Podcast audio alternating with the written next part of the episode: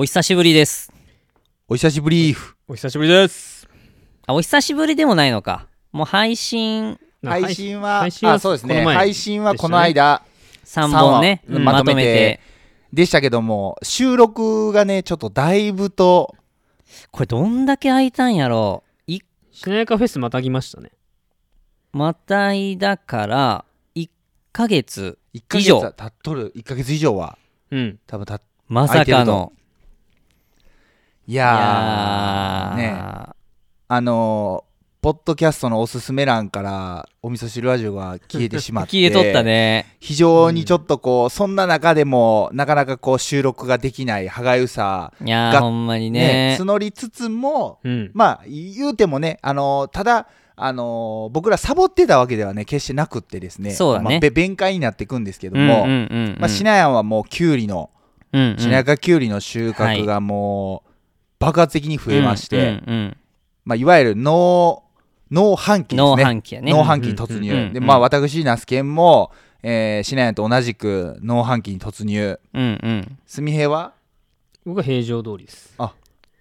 で特にこう波のない仕事なので、なるほどなるほど。会まあ社員やから、まあ、いつも通いりつも通り。うんうん。ただまあそのメンバーの2人がそういう状態だったんで、まあそうだね。ね、なかなかタイミング合わず、ちょっと時間が空いちゃったことを、えーお詫びしたいんですけども。ね。ねでもなんかこうツイッターとか見てるとちょいちょいこう気にしてくれてた人がいたというかね。そうですね。なんか、あのーまあ最近あんまりこう、まあ、き聞けてないっていうかなんかそういうツイートもなんか配信カノンとかかな、うん。カノンとかもなんかいつですかみたいなのもちょいちょいこうあったし、うんうやん。そうですね。っぱああいうコメントはありがたかったですね。そうだね。ね。うんうんうん。はい。ちょいちょいその後後から追いかけてる人組っていうんですか、うん。そのお味噌汁ラジオをこう最近知ったような人が、はい。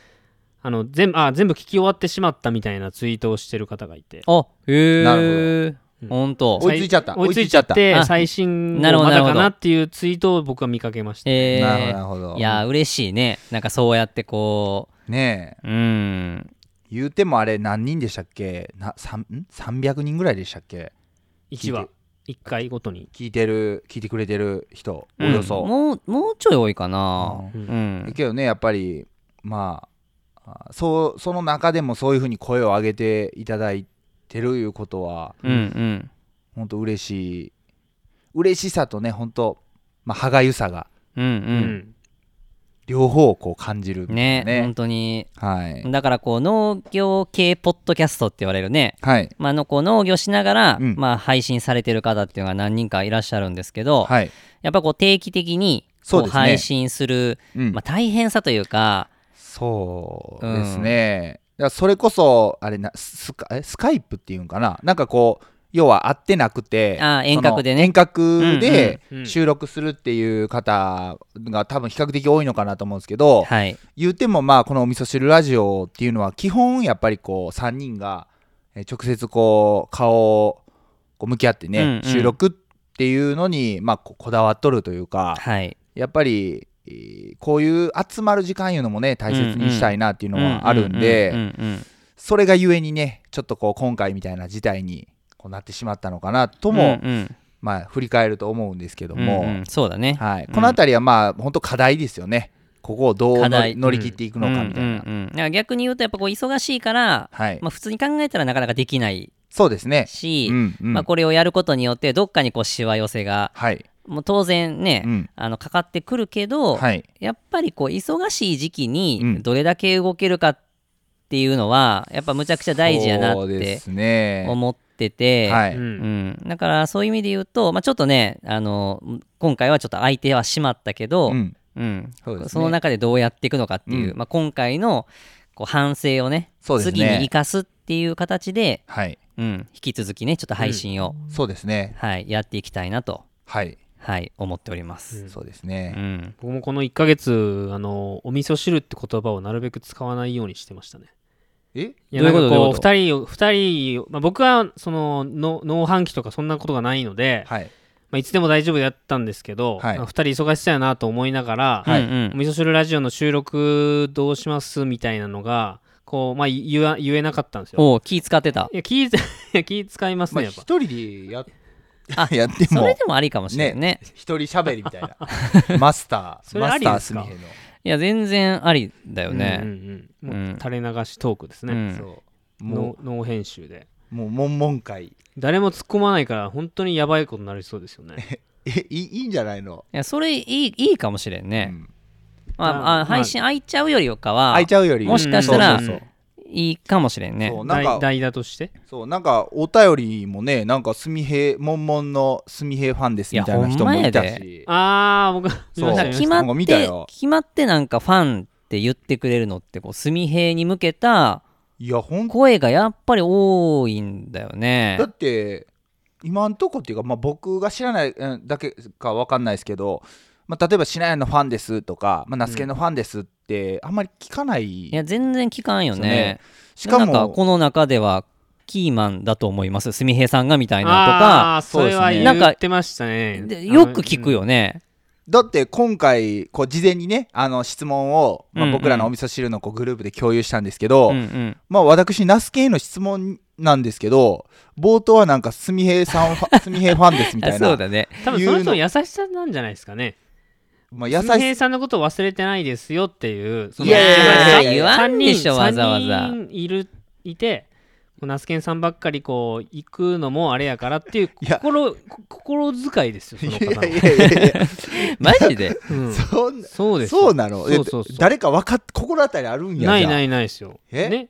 ラジオネーム載ってましたけど。乗っとったね。うん。結構一番最初の方にもう質問いただいてた方でしたね。あーそうやね。あそっか。うんうんはいあの方は。もらっとったね。はいはいうん。うんうーん。いやなんかちょっと嫉妬するよいねやほんまっすよ。なんかこうみ、まあ、今改めて見てますけどなんか うんみたいな感じなまあまあでもねあの言うても質問いただけたのは、まあまあそうだね。ありがたいいやありがたいですね。はい。はい。まあ、こういう関係性をまあ改めて大事にして、ね、そうだね。はい。うんまあまあちょっとねそれぞれがまあうん。なんだかんだねこの1ヶ月もいろいろ活動してましたしまあ忙しくはしてますけどまあ元気ですよと。そうですね、はい。いうことでちょっと改めてはい。やっていきたいと思いますので。はい。はい。じゃあ今回もそろそろいただきましょうか。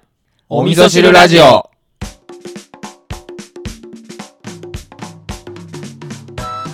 きゅうり農家しなやんナス農家ナスケン会社員すみへいの3人が具材となってリスナーを時にほっと優しく時に熱くホッとさせるお味噌汁ラジオ。この番組はしなやかファームマルホ農園喫茶すみへいの提供で三重県四日市市からお送りします。というわけではい。おーなんかちょっとしなんか新鮮新鮮っていうか、まあ、ラジオっぽいですね。ラジオっぽいね。ラジオっぽい 提供が入りましたか。提供入りましたいねというわけでこれ収録がですね、はい。もう令和になって1回目と、記念すべき令和元年うん。のいうことで。1回目ということでね、はい、はい、でまあねちょっとこう全体のですねこうラジオの構成も、はい。まあちょっとプチリニューアルうん。してですそうですねやっていこうかなと、なるほど。はい。うん。思ってて、まあ、さっきねちょっと提供みたいなのが、うんうん。まあ、ちょっと入った感じになるんですけれども、はい。はい。あのーこう新しくなったこのお味噌汁ラジオはですね、うんこう今までは、はい。こうそれぞれこう3人が集まった時に、はい。その時こう一番こうこれ話したいねっっていう内容を選んで、はい、まあ、それをこう大きな一つのテーマとしてうん。喋ってたんですけど、はい。もう実際それだとですね全くもってこうペースが追いつかなくて。そうですでね喋りたい内容が結局こう賞味期限切れでそうですね。ふわーってこう流れていってでもそのネタもすごい面白い。んはい、だけどうん、やっぱ追いつかないからそうですね、うん、やっぱりこうお味噌汁ラジオの特徴としてはですね、まあ、僕那須健すみへいの3人がはい。もう全然こうタイプもやってることも違うんだけど、はいあのそれぞれがこういろんな活動をして、うん。うん、そのネタをどんどん皆さんにお伝えしていきたいっていうのがあるので、そうですね、うんしっかりこう一回一回はい。それぞれがこう主役になるような、なるほど、うん、こう時間をしっかりとってうん。うん。皆さんにこうお伝えをしていきたいなと。なるほどなるほど。まあこれあれですよね。まあしなやんからねそういうう構想というかあー内容を聞いて、うん。なんかよりこう僕らがこう話をする内容にあの鮮度があよりこう、うんまあ、うん強くこう加わったというか、うんうん、じゃないかなって思ってて、いいね。鮮度いいね。う。ん。今まではこうどっちかというとこう3人でこう話してあじゃあそれ、えー今日のラジオで話しようよみたいな感じでやっぱそうするとどうしても3分の1じゃないですか。意見、うんうん。意見というかうんうん。の出し合う中でどれか一つっていう感じなんで、うん。そうするとその3分の2のあのーまあえー話っていうのはどうしても次話すってなっても翌週翌々週ってなっちゃうので期間が空いちゃうんですよね、うん。やっぱそうなるとお情報にもやっぱ鮮度ってすごくあるなって最近は。あのこのやっぱポッドキャストの配信を始めてすごく感じてる部分なんで。感じるね。はい、うん。だからまあそれを、えーより鮮度を持って各々の活動であったり、まあまあ、その取り組みに関するこう進捗具合とかをですねあのそれぞれが主役になる時間がこうやって、まあ、シナヤの説明の方からもあったんですけども持てるコーナーをこう作っていくっていうのはすごくまたさらに僕らもより活動にこうまあ本腰入れて加速していけるんじゃないかなと、うんうん。はい、そういうふうにちょっとこう思ってますね。うん。そうだよね、はい。うん。うん。すみへくんはどうですか？この新生お味噌汁ラジオは。えいいんじゃないですかね。なんかあのー結構語りすぎてしまう節があるじゃないですか。長いからね。長いんで うん。コンパクトにあままとめられてた方がはい、聞いてくれる方も聞きやすいと思うんですよ。そうですね。なおかつ、その本当リアルタイムというか、で、まあ、はい、まあ、内容がうん配信されてきたら、そうですね。うんうん。聞く人も、うん。あそういえば、なんか数日前になんかツイッターでつぶやいとったことやみたいなね。そうそうそうそう。それをねね。より連動感がね、そうそうですね。持っていきたいなと、補足とかがしやすいしうん、全部言わないことでこう質問とかも全部しやすいんかなと思ったりしあますね。あじゃあもうこのあーじゃあこのこのここについてもっと深く知りたいですみたいなそうですね。なるほど。でそれをまた次回に生かせるっていう、早い回転が起きそうな気がしますね、なるほど、うん。うんうん。より視聴聞いてくれる方のこうニニーズというかはい、っていうのを反映させやすいのかなっていうのは思います。ねうん。うん。いやー、いいですね。なんか令和一発目からこうまたアクセルをさらにこう踏んでいく感じがそうだね。非常になんかこう、うんうん。まあ、まあ僕ららしいというか。そうだね、うんねやっぱこう常にやっぱ挑戦をねそうですね。あたまあねこうブラッシュアップしていきたいし、はい。新しいものにこうやっぱ挑戦をしていきたいっていうふうには思っているので、そうですね。そう、うん。まあ言うてもこの1か月間とかね、はい。まあ、収録もしてなかったし、はい。まあ、配信はこの間しましたけど、はい。まあ、かなりこうタイムラグが空いた中でも、うん。当然やっぱりこうラジオねじ実際僕もよく聞いてたし、はい。やった時に、ね。あなんかこういう構成いいなとかなるほどなんかこういううふうにこうお味噌汁ラジオやったら、うん。よりこう伝わるんじゃないかなとか、はいはい。やっぱそういうのはやっぱ頭でも考えていて、うん、でそれをこう実際にねまずやってみることでそうですね。またいろいろ気づきがあるんじゃないかなと。うん。うんうんうんうん。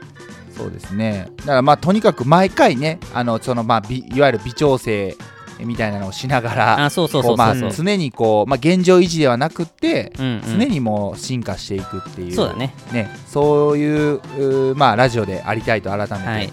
こうまあシナシナピーからの、うん。うん。まあ、説明ですごく感じているところなんですけども。そうだね。はい。はい。なのでちょっとこれからのですねはい、お味噌汁ラジオも、まあ、より楽しみにしてもらってうん。はい。あのー聞いていただければなと思います。ははいい、というわけで、えーとうん。今日の一つ目のコーナーですね。はい、はい。はこちらのコーナーになります。教えてナスケン先生。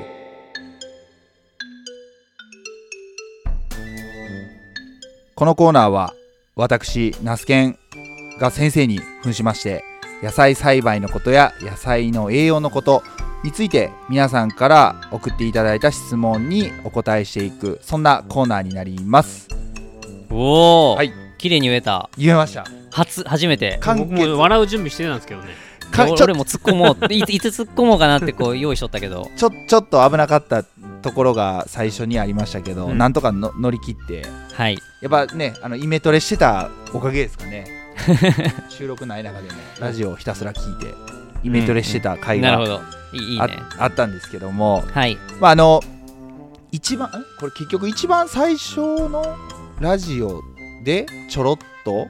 そうだね。だから、そうだね。ちょろっとやって、まあ、お味噌汁ラジオの、だから、1回目とかそうやね。うんうんに、ねあの少しお話しさせてもらって結局えー、とそこからなかなかお話しするタイミング等がなくって、まあ今になっちゃったんですけども、はい。改めてですねちょっとその時に送っていただいた質問でちょっとまあ途中までしかうん。お答えできてなかったご質問が1つあるので、はい。まずそちらの今日、まあ、2つの質問にお答えしていこうかなと思うんですけども、はい。まずはそのうちの1つですね改めて質問内容を読まさせていただくと、えーラジオネーム、えーエイトさん、まあ、女性の方からあー送っていただいた質問なんですけども、はい。えーキャベツの質問です。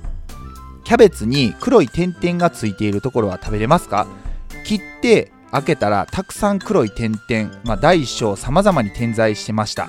嫌だなって思って、えー取り除いていたら量が半分になってしまいました。この黒い部分は食べれますか？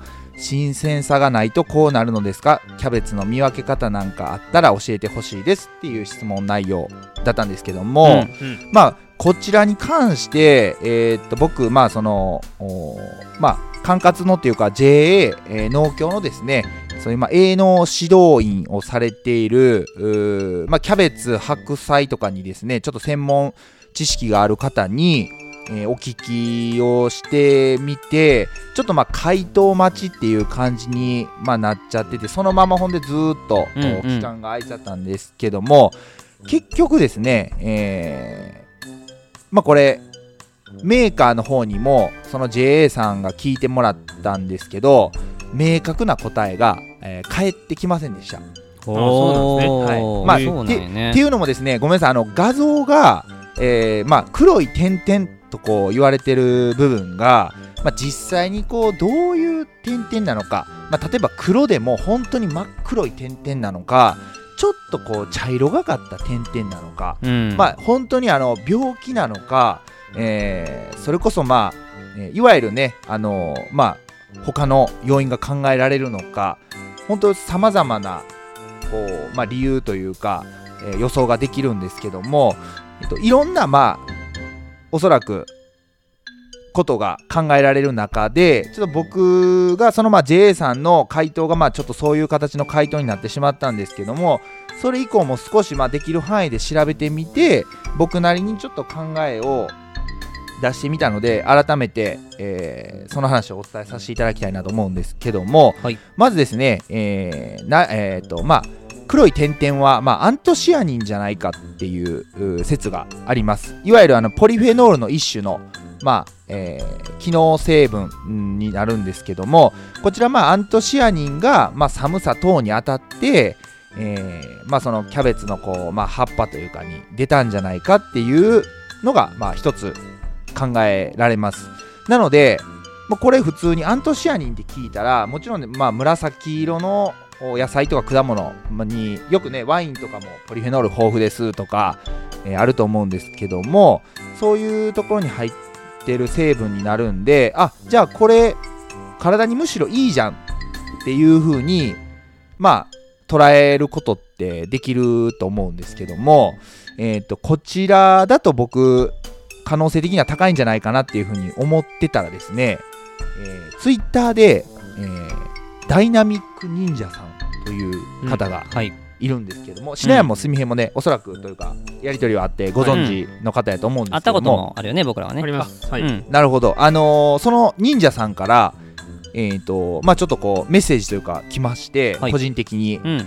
えーああの黒,、えー、と黒い点々はひょっとしたらアザミウマのお球害まあ数害と書いて、まあ、球害と読むんですけどもじゃないかっていうメッセージが来ました、うん。で僕完全にもうポリフェノールやと思ってたんでポリフェノールやったら体にいいけど、えー忍者さんがご指摘いただいたアザミウマによる球害ってなるともう事態は180度変わっちゃうわけなんですね。うんっていうのもなんでかっていうとアザミウマは、えーいわゆる野菜からすると害虫になるんですね。でアザミウマが、えーキャベツの、まあ、葉っぱの中に入り込んで、えー要は吸うんですねキャベツを。うんまあ球害っていうぐらいなんで吸うんですね。うんでそれその吸った、えー跡がキャベツが大きくなるにつれてそういう点々になってくるっていうことが考えられるよっていうご指摘をいただきました。うんでその後調べましたそしたら確かにあのそういうリスクもあると。えー滝えーとまあ種苗メーカーですね。種のメーカーの滝種苗さんとか坂田の種さんとかのサイトをお見漁ったりとか、えーしたんですけどもその可能性が確かにあるという結論に、えー至りました。ですんで、まあ、あのこのエイトさんの回答にはですね、えーまあ、画像がないのでちょっと正直何とも判断しにくいんですけどもアントシアニンの可能性もありますで、まあ、場合によってはアザミウマという害虫の求害この可能性もあります。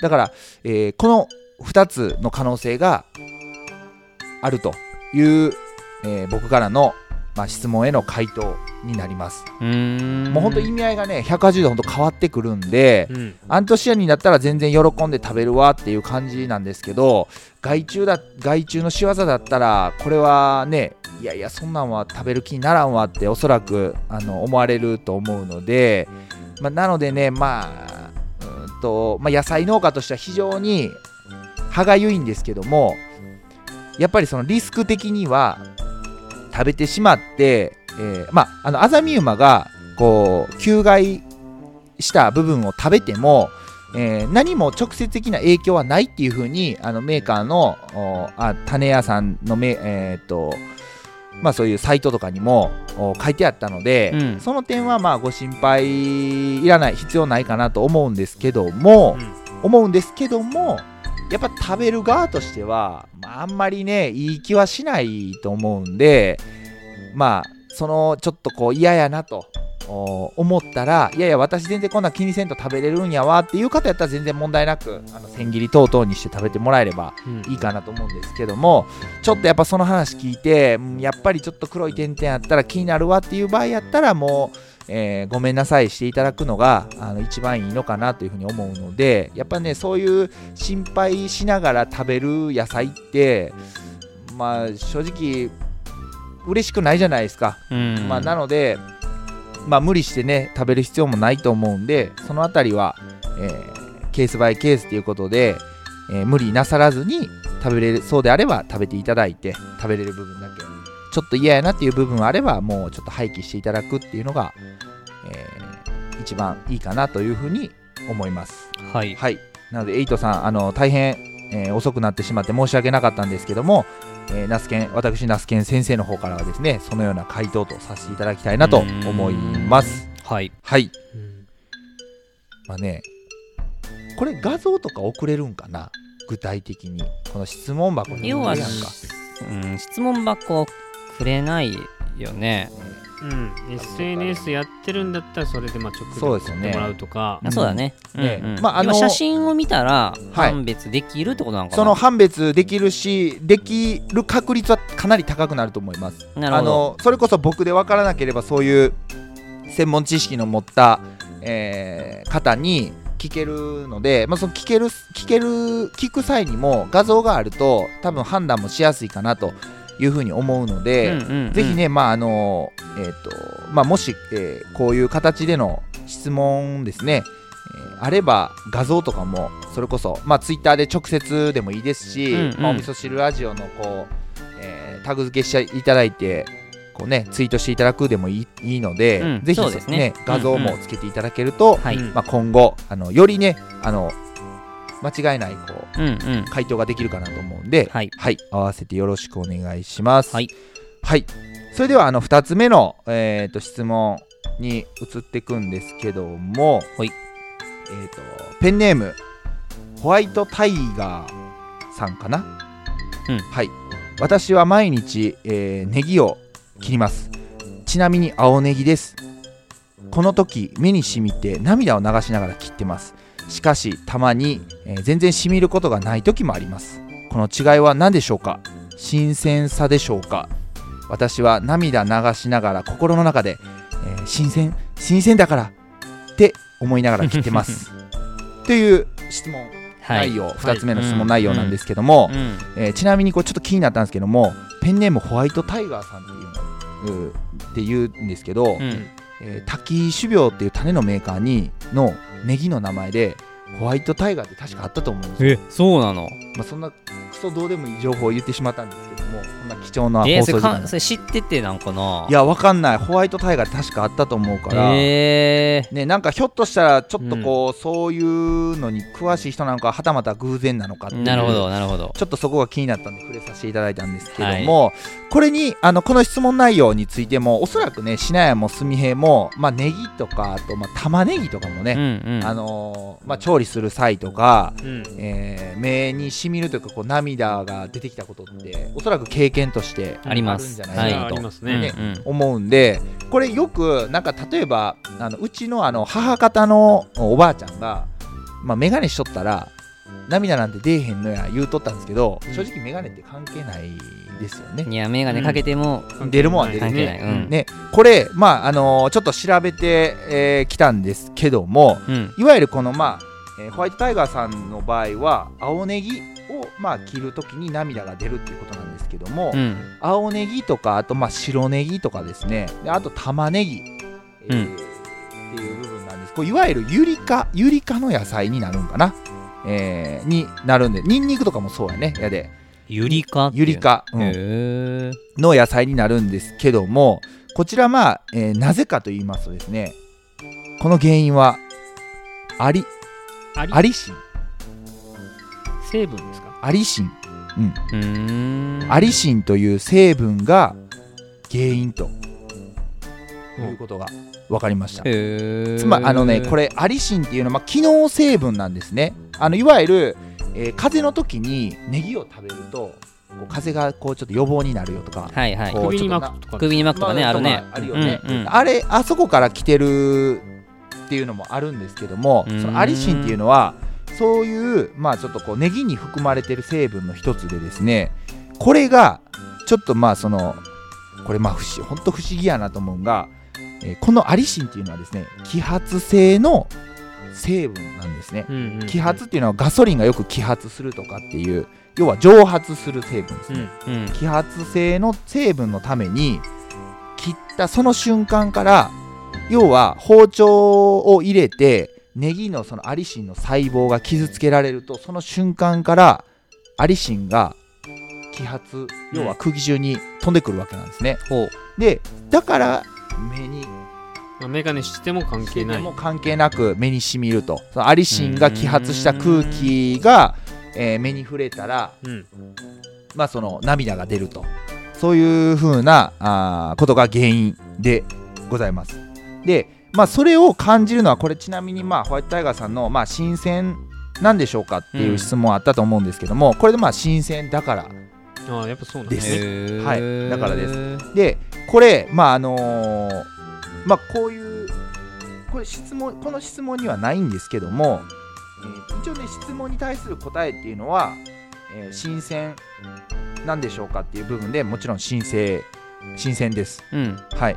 でえーとまあ、これたまに全然しみることがない時もあります。この違いは何でしょうかっていう質問もあるんですけどもやはりこれは鮮度のあの違いだと思います、まあ、新しい状態のネギ、うんまあ、ちょっと時間が経ったネギによって、まあ、アリシンの含まれている量等が違うので、うん。えーまあ、それによってしみるしみないっていうケースがあることが考えられます。うんはい。うん。でネギってそのそもそもこう鮮度って関係してくるんですか？いやぼよまくネギ干したりしません？ああう植える時ね。いやあの切ったネギを玉ねぎをう。んあなんかこう日陰に日陰に干すとか。違うあれは、えー、と切ったネギってあれでしょ？だってたあの上上っ面だけでしょ？はい。あれは、えー、と干してるの？えあれほ干すとうん。長持ちするんです、そういうことです。あの要は、えー、と収穫したての玉ねぎっていうのは水分の含有量がうん。ちょこれまあホワイトタイガーさんごめんなさい。あのちょっと質問あの害になっちゃう部分なんですけどえーと 水分が含まれてるのでその水分を、まあ、あの乾燥させることによって、うん。えーとまあ、水分量を低下させてうん。いわゆる長期保存、うんできるような状態にするっていうのがまあ狙いなんですね。まあ、いわゆるだって玉あー玉ねぎっていうのはやっぱ貯蔵性がないと、うん。今のこの時期って、まあ、いわゆる新玉が出回ってると思うんですけど、うん。新玉ってやっぱ水分量が多いんね、だから貯蔵には向かないうんうんうん。ので、なのであのよくね、えーっとそれこそ一大産地のまあ、えー淡路島とかかな、うん。えー兵庫県のとか行くと乾燥小屋みたいなのがあるのよ。うん。こう広いこう田畑にポツンと小屋があって、うん。そこにこう端掛けっていうのかなおう。ん米でいう、あんな感じでこう玉ねぎをかけてでまあ空気をあー空気に触れさせて、えー適度にこう水分を抜くみたいなね、そういう意味合いがあるんですけども。でまああのごめんなさいホワイトホワイトタイガーさん。まあそんな感じでまあえーっと涙が出る原因はアリシンという成分が原因です。でそのアリシンっていうのは鮮度が良ければ、えー良いほど、えー揮発性が高いのでえそれが原因でまあ涙が出ると。うん。そういうことになります。でここから先はちょっとまあ補足になるんですけどもじゃあこれ何か方法はないのかと、えー涙が出にくくなる方法とか、えー感じゃあやっぱ鮮度をじゃあずっとちょっと置いといたネギを使えばいいのかっていうと、うん。まあ、そうなんですけど、うん。やっぱりねちょっとでも美味しく食べていただきたいじゃないですか、うん。なので、えーいくつかちょっとその対策を紹介させていただきたいんですけども、えーまずですね、えー冷蔵庫で12時間冷やすっていう方法が。玉ねぎを冷やす。あ玉ねぎじゃないですよ。これ青ネギあ青ネギを冷やす。青ネギ青ネギはいはい。青ネギです。えっ、と12時間冷やすことによってそのアリシンっていうのが、まあ、ちょっとその、えー寒さというかその、えー冷気に当てることによって、えーちょっとまあその揮発が遅れるというかですね、えーそういったことが狙いでございます。でもう一点あのーレンレンジでチンします。30秒から1分逆に温める。温める。温めることによって逆にそのまあえっ、と温度変化に結構ちょっとこう敏感っていう情報があったのでまあそのつ、えー冷たくするとかあとまあ、えー熱してまあそれもうん。こうまあちょっと、えー揮発をまあ遅らせるっていうイメージですね。まあただあのレンチンするとしなーっとなっちゃうんでうん。あのあんまりこれはまあちょっとせ紹介してなんなんですけどあんまりちょっとおすすめはしないですね、うんうんうん冷蔵庫でまああ12時間冷やす方の方がまあ現実的なのかなというふうに、えー思います。で最後はですねえっ、とまあ包丁をえー水包丁を水に濡らして、えーちょっとでもアリシンの、まあ、蒸発を防ぐっていう方法なんですけどもいわゆるその切って細胞が壊れた段階から揮発していくんで、まあ、その揮発をちょっとでも遅らせるためにまあえっ、とまあちょっとこう水分で覆ってあげるっていうんかな、まあ、そういうイメージなんですけども、まあ、この3つが、まあ、ちょっとこう簡単ではあるんですけどもこの、えー目に染みない対策でございます。その中でもまあ冷蔵庫で12時間冷やすのが一番、えーまあ美味しくなおかつ目に染みにくく食べていただけるのかなと思うんで、えーぜひ参考にしていただければなというふうに思います。なるほど。はい、まあこんな感じですかね。結構うん。今で結構10もうもう15分ぐらい喋ったかな。20分ぐらい。ああ。うん。喋っちゃったね。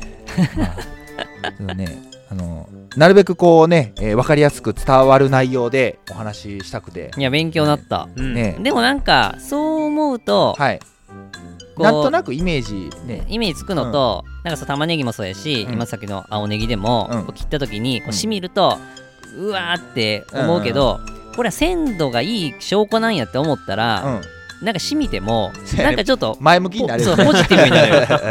せやね。そうそうそうそう。れめっちゃ思った。そう。まああのやけど一番ねあってはならないことはその我慢して切ってってそれこそ指切ったとかねあのそうけ怪我に 目目にしみて、ね。こう目目をねつぶっとる時にこうザクッといってしまったとかそれはあってはいけないまあまあまあのでそうやね。そう。やっぱそういうねリスクをちょっとでも減らして、うん。えーいきたいので、はい。なのでねあの今お伝えした方法ですね、うん。ぜひ試していただきたいなというふうに、えー思います。はい。はい。まあ、あのこんな感じでね、うん。えー、とまだいくつかちょっと質問は来てるのでまたあの順次、えーこの、えーまあ、新しい、えー、ナスケン先生のコーナーを、うんうん。枠をシナピーからいただいたので、はい。えーこんな形でどんどん答えていきたいなと思うので、うんうん。まあ、あのこのナスケン先生、えーお教えてナスケン先生のコーナーにはですね、まあ、野菜栽培のことであったりとか、まあ、あと,、えー、と冒頭でも紹介したんですけど野菜の栄養についてとか、えーあとはですねどうだろう家庭菜園で、まあ、この野菜作ってるんだけどもなかなかこううまく作れないどうしたらいいのどういう肥料を使ったらいいのかとか、いろいろあるとお思うので、えーまあ、野菜にまつわるエトセトラ。うん。エトセトラってどういう意味か知らずに言っちゃったけ？どなどなど。などなど。の意味か。あのまあ本当野菜にまつわることをお何でも気軽に聞いていただきたいなというふうにあの思います。そもそもね野菜ってなんで食べるのみたいな質問でも全然 OK なんで。深いね。うんそう。もうこれは特番組めるぐらいになるんかもしれないけどねまあまあそう本当ねだからそういう形でえっ、とまあどんどん質問送っていただければはい。私も嬉しいうん。ので、えー質問はですね、えーお味噌汁ラジオの質問箱はい。の方かあともしくはそのお味噌汁、えーラジオのツイッターがね公式ツイッターがあるので、まあ、そちらの方にメッセージかうんを送っていただくか、うん。あツイッターやられてる方であればねそういう形で送っていただけると非常にありがたいです。ツイッターからだと画像もあの送ること確かできると思うので、うんうん。えー例えばこういうね症状が出てるんだけどおどうしたらいいかなっていう時なんかはそちらの方を活用していただけると非常にありがたいです。はい。はい、まあ、このような形で、えー、ナスケン、えー久しぶりのナスケン教室、うん。ナスケン教室じゃねえわ。ナスケン先生ですね。先生。は、はい。いのコーナーですね。いいコーナーだね。はい、ねうん。はい。勉強になりました。はいありがとうございます。これにて、えー終了となります、はい。ありがとうございました、はい。じゃあ先生ありがとうございましありがとうございまた。した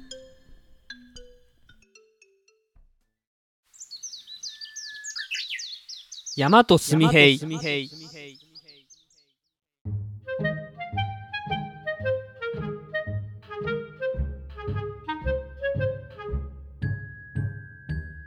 このコーナーでは最近木こりを目指して活動中のすみへいが林業について、えーああだこうだと語るコーナーです、えー会社でえーペレットストーブっていうのを扱ってるって話を以前どっかの、えー回でしました。うん。の覚えてますか、うん。覚えとるよ。はい。覚えてます。でそのペレットストーブを、まあ、販売していてでどうしてもやっぱ山のこと林業のことっていうのが頭に入ってくるんですよ。そのペレットっていうのは木材を加工して作るこう燃料になるんですが、でそれを販売するときにやっぱりお客様に対して林業の話をこうち話すわけですよ。うん。うんそのストーブのスペックのことも話しますけど、うんうん。林業のこともこう話したり、うんうん。そもそもペレットって何なのかみたいな話をしていく中でやっぱり全然僕その林業について詳しくなかったんですね。まあ会社員だし山にその山を持ってるわけでもないし、うんうん。そのそういうし登山とかの趣味もない中でもっとこう説得力というか、えー伝えるメッセージみたいなのを増やしていきたいなっていう思いがあって、えー最近こう木こりの講座を受けるようになったんですよ。うんうん。4月の頭からですね。いやもう本気で目指してんの木こりをいややりながらちょっとこれ本気で目指すもんじゃないなと思いました。まあこう語弊語弊が生じるかもしれないですけど。あそうなんや。こう木を切っていってうん。えー山の整備をするっていうのが木こりさんの仕事なんですけど、うん。まあ、それを仕事にしてる方もまあ全国にたくさんいらっしゃる中いらっしゃってうん。で僕がそれで仕事をやるっていうのはちょっと違うなと思ってるんですよ。でやりながらいろいろこう教わるな教わってくるんですけど、えー会社で山をこう組織的に整備する方とチームというか、まあ、地域で山を管理するっていう、まあ、うん自伐型うん。っていうんですかね。自分でまあ伐採していくっていう、うん。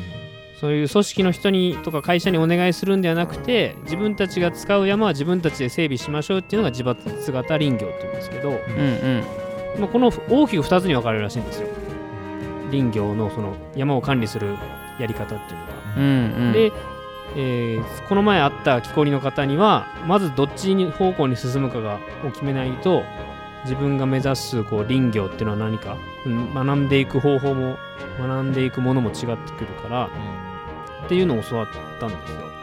で僕がその話を聞いてて思ったのは自分たちで自分たちの山を管理するっていう方が自分の中で性に合ってるかなと思ってまあそれは山を管理する会社に勤めてるわけでもないしうん。それを会社を起こそうっていうわけじゃないけど木を自分たちで切れる人が増えていけばそのお金をかけて今まで木を整備していたものが自分たちの山をきれいにするっていうことはそのまあボランティアじゃないけどなんだろうな自分たちが使う遊び遊びに使ったりとか、まあ、教育に使ったりする山は自分たちで管理したりとか。でそういうのが性に合ってるなと思ったんですよ。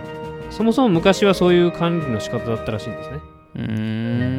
昔は自分たち多分何年何年か前のこう先先祖の方々は山を持ってた方が多かったんだよ、まあ、田舎の方は山持ちの方多いって言うじゃないですか、はいはいはいただ今はその山持っててもお金にならないからどんどん荒れていってるんですけど、うん昔はその山で切ってきた木を自分の家でこう薪にしたりとかあのお風呂に炊いたりとかお米を炊いたりとかそういうエネルギーとして使ってたんですけど今はもうほとんど山、えー木木を燃やしてエネルギーにするっていうことがまずないじゃないですか。ないね石油が入ってきたりとか電気でやるんでだから自分で山を持っててもそれを自分で管理し、山を木を切ってきて、えー自分の家で使うっていうもうルートがないのでただ山はどんどん荒れていく一方と。だから、うん。もうそういう人たちにお声をかけして、まあ、チームでそういう山を管理していったりとか。でもあのー公務員かな？こう森林組合さんって聞いたことありますか？森林組合。はい。山をまあ管理してる。国からお金をいただいて山をこう管理してる組合があるんですよ。あそうなんや。その地地域地域に。でそういった方々にやっぱお願いすると、まあ、こうお金がかかってしまったりするし、はいはいはい。ただそういうお金がない方とかいう方には、まあ、僕の今今の見解ではあのそういうボランティアチームみたいなのを作って山を山でたい山の環境を生かして、あえー学ぶチームとかうん。コミュニティがあればそういう人たちと一緒に山を管理するっていうのが、まあ、これからの林業の、えーあり方なのかなとか思ったりするんですよ。うんうん。ただ組織的にやらないので管理する量っていうのはやっぱ少ないからただでもこのこのまま山をこう無法地帯にしておくっていうのも荒廃していくもんね荒廃していくというところがあるのでうん。やれる範囲でやれることをやるというところが必要かなと。なんかこう日常的に接点がないよね。うん。そうだね。なんかそれこそまあ例えばですけどう海へ行こうみたいな、まあ、夏になってくると海水浴行こうとか、うんうん。例えばですけどなんかウミガメのうん。保全活動とか、ゴミはい拾いで綺麗な護岸を残そうみたいな、うんうん。海はなんかそういう活動ってすごくなんかイメージしやすいというか、えーまあ割と聞く機会もあるのかなとは思うんですけど山っていうのがなかなか僕自身もあんまりそういうことを、まあ、見聞きする経験がない,、うん。ないないだけなんのか、うん。それともそもそもそういうあんまりこうオープンに発信してないのか、うん。まあいろいろ多分要因はあるのかなと思うんですけど、まあ、ももっとやっぱり現状を発信していってもいいよなと思うんうんね、うんだからそこら辺の風穴をこうまあ純平の活動によってこう切り開けていければ、うん。まあもっとやっぱりそのお木こりさんに対するうん。こうリスペクトも出てくると思うし、うん。うん。まあかっこいいって思う子もいうん。出てくるかもしれんじゃん。もう実際にい今本当山にこの前かな。この前山に入って自分でこう直径2 0センチぐらいの杉の木をチェーンソーでき、切り倒したんですよ僕、はいはい、うんそのじ実地体験ってことで、ははいはいでな何メーターぐらいあるやつやったどんぐらいかな高さ三三ん？20 30メーター近くあった結構な大木もうそれは材料としては使わない、まあ、枯れ木だったんですけど、はああじゃあまあ切るだけ、い、でチェーンソーの使い方ってもう切ってなんぼみたいな、うん。切らんと覚えないんで、まあどんどん山に入って切らないといけないんですけど、はい。で1本切るのに本当なん20分とか30分かかるんですよ。ああそうまなの？だ僕は初心者なんで全然遅いですけど倒す方向をまず決めてああそうかそうか。ね。でその枝が生えてたら他の木に引っかかって倒れにくくなるんで枝がないところを狙ってとか。なるほどね、倒したい方向はあるんだけど倒したい方向に切るにはチェーンソーの技術がいるので、なるほど。はい、チェーンソーの入入る角度とかによっては全然違う方向に倒れたりするんですよ。あだってまあ簡単に簡単に言うとって言うとあれやけど倒したい方向の側をまず切るんじゃないの？そうですね。こうこうくちばし口のくくの字みたいな感じで、うんでその、うんうんその反対側の斜め上ぐらいからまたき切り込んでいくそうですそうですそうです。受け口と追い口っていうんですけど。だ大体、はい。イメージはそんな感じだったんですけど、うんはい。実際やっぱり。はいやってみて、はい。山の中でやると山ってこう傾斜になってるんであ平地で切るのと全然違って体が、えー、と斜め向くんですよ。あ踏ん張っとるもんね、はい。踏ん張っとるしでチェーンソーもい重いしはい。そうなるとチェーンソーの刃が斜めになるんですよ、なるほど、うーん。水平保てないんで。はい、そうすると自分が倒したい方向よりも右側に倒れたりするんですよ。なるほど。だからそれを修正するかそれかそれを見越してうん。計算に入れて、そうです自分がそういう癖があるんやったらはい。ちょっとなるほど。上にするとかそういうのを考えないといや奥が深いね。はい。1日ほんと100本ぐらい切るんらしいんですよ木こりの人って。そうだ。100本って相当偉いよね、だから1日100本切るのにその 1, 本30分とか40分とかかけてたら終わ終わんいないわけですよ。うん。それだけ熟練の木こりさんってのはすごい技術を持ってるし。そうやねでもそんだけ切ったとしても全然お金にならないんですよ。まあ、それがやっぱり衰退の一つのこう原因というか要因でもある。うん。んやんねたおそらく。森を語るとなんかいろいろなえ要素があるのではい、一概には言えないんですけどこう森づくりの指標みたいな、まあ、このエリアはこういう森にしようみたいな、はい。い、うのがあるあってで今なんだろう戦後に植えた木がどんどん大きくなってきてるんですよ。うんうん戦後、えーっと家をどんどん建てないといけない時期があったんで、すぐ育つ杉の木をこう植えたんですよ。うんはい。国の施策として。でそしたら針葉樹そうですね。針葉樹。を植えたんですけど、あのその時に海外の木の輸入の解禁も一緒にあって。なるほど。で海外の木の方が安かったんですよなので海外の木がどんどん入ってきて日本で植えた木が全然使われなくなっちゃったんですよ。うんうんうんでそうするとどんどん生えていくのでで何年か後かにどんどんその切りましょうと。荒れてきてるから。はい。で切るために補助金出しますよと。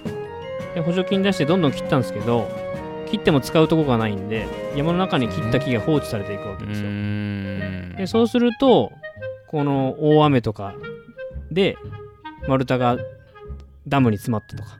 うん。なるほど。でそういう原因があったり。うーん。あとは木が使われないんで杉とかヒノキがどんどん太くなってでちょうど今ぐらいにこう花粉症って今めちゃくちゃ流行ってるじゃないですか。うん。あれ林業その僕が言ってる、えー講座の方に言わす言わすと花粉がふ増えたというかその花粉で体の体勢が悪くなったっていうよりかはうん花粉がめっちゃ出る時期の木が今多いっていう。ちょうど元気な時期。杉だったら60年とか。ああなるほど。戦後植えた木が使われずにどんどん大きくなって花粉をめっちゃ出す時期に今ちょうど差し掛かってて、なるほど。花粉がめっちゃ飛んでる。かった。そうです。いいってことやね。なるほどなるほでそんだけ大きい木になるとやっぱり家に家とかでも使えるんですけどどはい。ただ使うにははい使う場所もないしうん。切り出したとしてもその木がそんなに高く売れるわけじゃないんでうん。結局放置されていくんですよ。なるほど。だから、まあ、その木1本をもっと高く売るの売るべきなんかはい。木を別の方法でうん。え使っていくべきなんかみたいな議論がまあもうここ10年20年ぐらいそういう議論がずっと続いてるらしいんですよね。はい。だから木の使い道を考えてくれとかよく言われますこの間伐材を山に放置するんじゃなくてうん。お金にするにはどういうふうにしたらいいかみたいなアイデアをくれっていう風なのは説に言われましたね。なんか山ってさあのそのなんか山がピンチというかさはい。その純平がこう山が今抱えてる問題みたいなのうん。を今喋ってくれたやん、うん。俺その純平の話聞くまでのイメージは、なんか山ってどんどんこう切り開かれていってね。自然がなくなっていくみたいなうん。イイメージをうん。ずっと持ってたんだけど、今の話だと逆にすげえ生い茂ってるみたいな。そうですね。光が入らんみたいなうんこのさ感上海老の近くのさ岡山っていうところがあるんやけどあそこもガッて切り開かれて太陽光がバーンってなって、であれ奥さんと見ながらあんなことしやがってみたいな、うんうん自然がなくなるやないかみたいな、うん動物の住むところがみみたいな感覚があって、うんなんかその山の抱える問題って僕パッとねそそのイメージがあったけど逆逆にうん。そういうことじゃないんだよね。もうどんどん木を切ってかんとそうですね。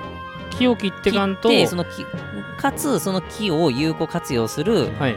風にしていく必要があるってことそうだよね。ですね。世界的に見るとやっぱそうやって開発が進んで森林率っていうのジはャングルアマゾンとかもめっちゃ切り開いてるよね、世界的に見ると森林率っていうのは下がってるらしいんですよ。はいはいはい、はい。ただ日本は増えてるんですよ。うん増えてるんだ。増えてるそれはもうそもそも木が使われないから。で放置されて人が入れないような場所がどんどん増えていってて。あれ増えるっては、ね、木がどんどんこそうです。その木の木がどんどん太くなっ幹がこ太くなってくるっていうことですね。うん。でまあ綺麗な木を育てようと思うと、えーこれをこれを、えー住宅で使いたい木が1本あったとするじゃないですか。でそれの周りにある木も切っていかないとうまく光が当たらないんで,、ああなるほどなるほど、はい、でそれを間伐っていうんですけどでもそれも結局うされてない。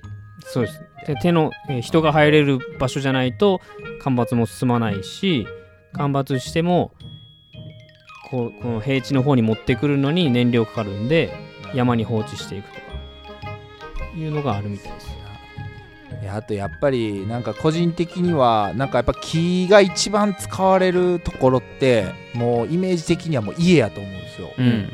でもう家って今まあいわゆる、えー昔のこういわゆる屋根瓦いうんですかね、うん。えーとか土壁とかの家じゃなくっていわゆるハウスメーカー、うん。あーあーがもう主流じゃないですか。やっぱそういうところってもうすでにもうこうせプレカットっていうんですか、うんこうもうあらかじめぴっちりこう製材っていうか綺麗にされて、うん。こうまあ家に使われてるじゃないですか、でもやっぱりそのうち、まあ、昔からあるこう大昔の大工さんに建ててもらった家なんですけどやっぱ針の一つとってもやっぱりその木の特徴をすごくうん。こう理解して使ってるなっていうのが経験としてあって僕まあ幼少期から、えー僕の実家のまあ、えー向かい一家と隣が大工さんやったんでよく遊びに行ってたんですけどやっぱりそのこう木の曲がりを利用してそれを針に使うとか、うんうん。すごくやっぱ適材適所みたいなのに考えてやられてたんですけどもうそういうことを考えなくなって、うん。いわゆるもう本当に機械加工がもう主流じゃないですか。まあうん。それはコスト削減とか多分いろんなことが絡んでるんでしょうけど、うん。なんかちょっとやっぱそのい本来たくさん使われるはずの家になんかあまりこう使われなくなったっていうのもよりこうその木木離れというかうん。あーに、まあ、拍車をかけてんのかなって、まあ、ちょっとこう純平の話聞きながらふと思いをそういうところに馳せてたんですけども、今木木のはその大工さんの話出ましたけどうん。木をこう工場で切ってはい。立て組み立てたら、はい。家ってもう1日で建つんですよ。そうねもうそプラモデルみたいに組み立てたらいいんですよ、はい、でそういう木って全部隠れるじゃないですか。今の家って。隠れる。クロスを貼ったりとか。ああ隠れるんで、まあ、材料何でもいいんですよ。なるほど、うんうんうん。ただ、あのー大工さんが今そういう方向に進んでるので木が曲がっててこれをここに使ったら活かせるなっていう風に考える大工さんがもういなくなっちゃってるんで。で自分で昔は大工さんが自分で手刻みって言ってはい自分で穴開けてこうね。つなぐやり方をやってたんですけどもう全部機械におな、えー工場にお願いしてるんで、はい。それ手刻みできる人もいなくなってると。で、えーっと材料を使うとなるとそういう目利きのできる人がいないとダメなんですよ。なるほどね。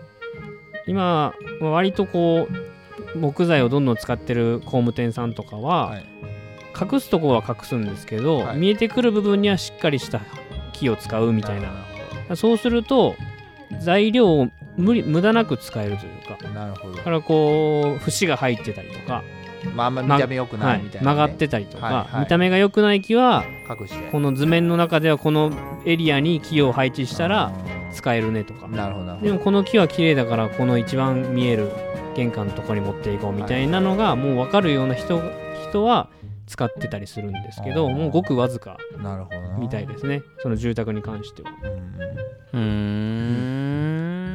まあだからそやね。やっぱだから使う場所をうん。やっぱりちしっかり考えていかないとすぐもう行き詰まっちゃう問題やんね。うん。今人口が減っていって住宅の新築件数もどんどん減ってもうはい。ピークの半分以下ってなってる中で新築でね、えー木を使うっていううんそもそもの母体母数が減ってるので違う使われ方そういうところで、まあ、エネルギーとして使う会社さんが増えたりとか、うこのんバイオマスエネルギーってあるじゃないですか。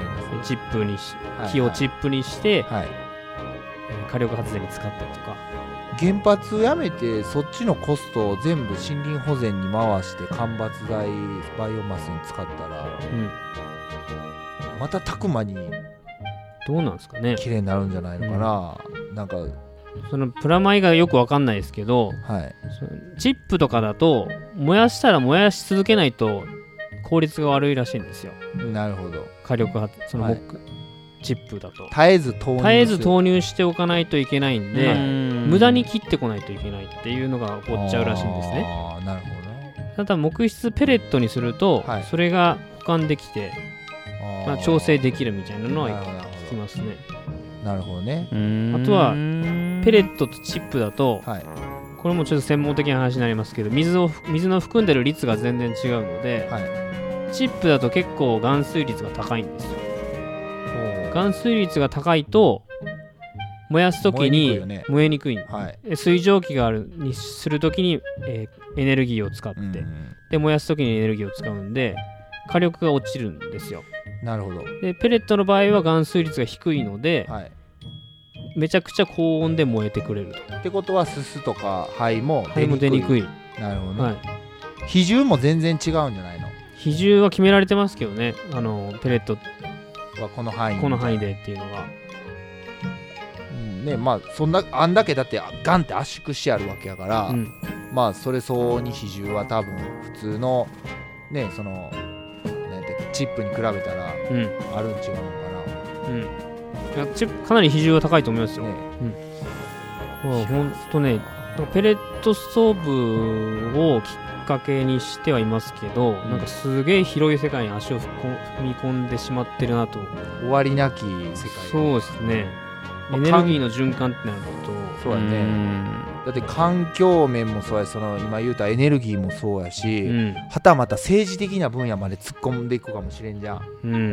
やっぱり本当いろでまああと地域のあり方みたいなね。そうですそういうねところもあるしこれ自分とこの住んでる山というか、まあ、四日市は山の麓の町なんで、はい。山とはあんまり関係ないっていう方いるんですけど、はい。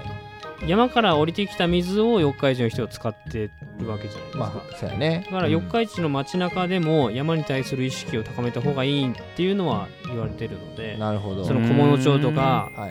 えー亀山とかはい。津とかって山あいに位置してるじゃないですか、はい。だから、生活の中で山に山のことを考える機会は多いかもしれないですけど街中の人こそそういう意識があった方がいいのうん。なんかそういうイベントしたいよね。まあ会社絡めてもそうやし。やうん。そうですね。っぱ木こりの人ほんで取ってほしいわ。え？木こりの人を。木こりを取る？取る。ういうことですか？撮るって。いやかっこいいじゃん。あ木こりを？撮影する。あ撮影するね。あ撮影あのするあまああれやん。YouTuber の人も撮っとったやん。あービートさん。ビートビートナイトさん、はいはいはい。めちゃくちゃかっこよかったもん。かっこよかったですねあうんうれ、んやっぱああいう風にこう子供たちっていうか、まあ、次の世代に見せていくっていうのもうん。一つ。でそもそもあれを見た時にこれこの人はなんでこんなことをしとるんだっていう疑問が生まれるじゃないですか。うん。でそそこからまたこう質問に答えていくっていううん先に映像を見せて、えーこういう職業があると。うん。おこれはまあこここういう風な、えーことをしてて、まあ、それがやがてどういう風につなが社会につながっていくのかみたいなのがうん。分かれば、まあ、いわゆる純平は多分その辺りを伝えていくポジションなのかなと思ったりもするんで、うん。ね、そこまでこう関係性持てればいいなと思いながら聞いてたんですけど。きっかけにはなるかなと思って。うんますし、ねいろいろ教えてくれるんですよ。そのスタッフの方って、年配の方もう60歳近くの人が経験してきてやってるんねでで、まあ、伝える場っていうのがなかなかやっぱないので聞いたらめちゃくちゃ教えてくれるんですよ。生きる教材やねまさに、ううん。んいや今度はその学んだ、えーインプットしたことを、うん。まあ、こういうねラジオでアウトプットしたいなと思いがあったんで、うん。ちょっとコーナーを持たせていただいたという次第ですね。これは喋らんとなかなか伝わらんね。うん、ブログとかでもちょっとなあっていう感じやから。結構ね講座ごとにブログ書こうと思ったんですけど講座ごとにめちゃくちゃ量が多いんですよ。あなるほどの情報量が。やったらまだ話した方がいい、ね、話した方がいい。話した方がいいね。本話した方がまあ音声で残った方が、うん。話すとちょっとまた思考も整理されるしね。そうそうですね。うーん。でもそう考えると山のこと全然知らんわ。俺。そうやね。うん。僕も知って知ってるふりしてた。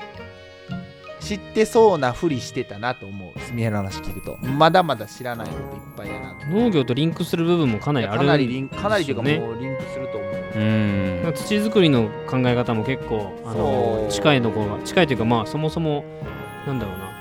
落葉樹を育てるそうそうそう理由とかね。うん、だからそれこそ落葉樹の、えー株元周りの土の層をめくると、うん。金の層がきっとあるはずなんですよ、うんうん。それ探しに来た、それは木材普及金ってやつですよね。えーまあいろんな金っていうね、うん。でもう一つじゃないから。何年も蓄積されたものがあって。もうでででもそういう金のおかげで表面にその降り積もった落ち葉とかそういう枝が分解されて、うん。それがやがてこう地中うんに染み込んでいくってう。ん。いう、でそれがまた栄養になっていくっていう感じなんで、うん。ちゃんとその、まあね山のシステムを理解すれば、うん。農業面にもまあはあの応用できるところがたくさんあるなと思うので、ね、非常にちょっとこうこのコーナーも有意義なコーナーになりそうな予感がうんうんしておりますね。はい。まあ、専門的な方が聞くとねちょっと違うだろうっていう方がいるかもしれないんで逆に意見求めて教えてほしいいですね,、ね。本当に。やっぱりまだまだわからないことも、うん。ね。まあ、すみへんもまだ本当講座を受けてる立場の受講生やし。全然木こりじゃないです僕。ね。だからまりあ見習いですまあやけどもしひょっとして聞いてくれた本職の人がねうん。もしコメントくれたらそれはそれで嬉しいわけなんで。そうですね。うーん。ねちょっと期待したいですね。待ってたいですね。はい。よろしくお願いします、はい。これはまたじゃあ、まあ、その講座を受けていくたびにそうですね。ああアウトプットしていくと、うんうんうんうんうん。いや非常にいいですね。そうです。こんな本読んだ方がいいよっていうのを教えてもらえるのでなるほど。うんなるほどね。本で読んで気づいたこうーん。いいね。とはい。木こりの方めちゃめちゃ頭いいです。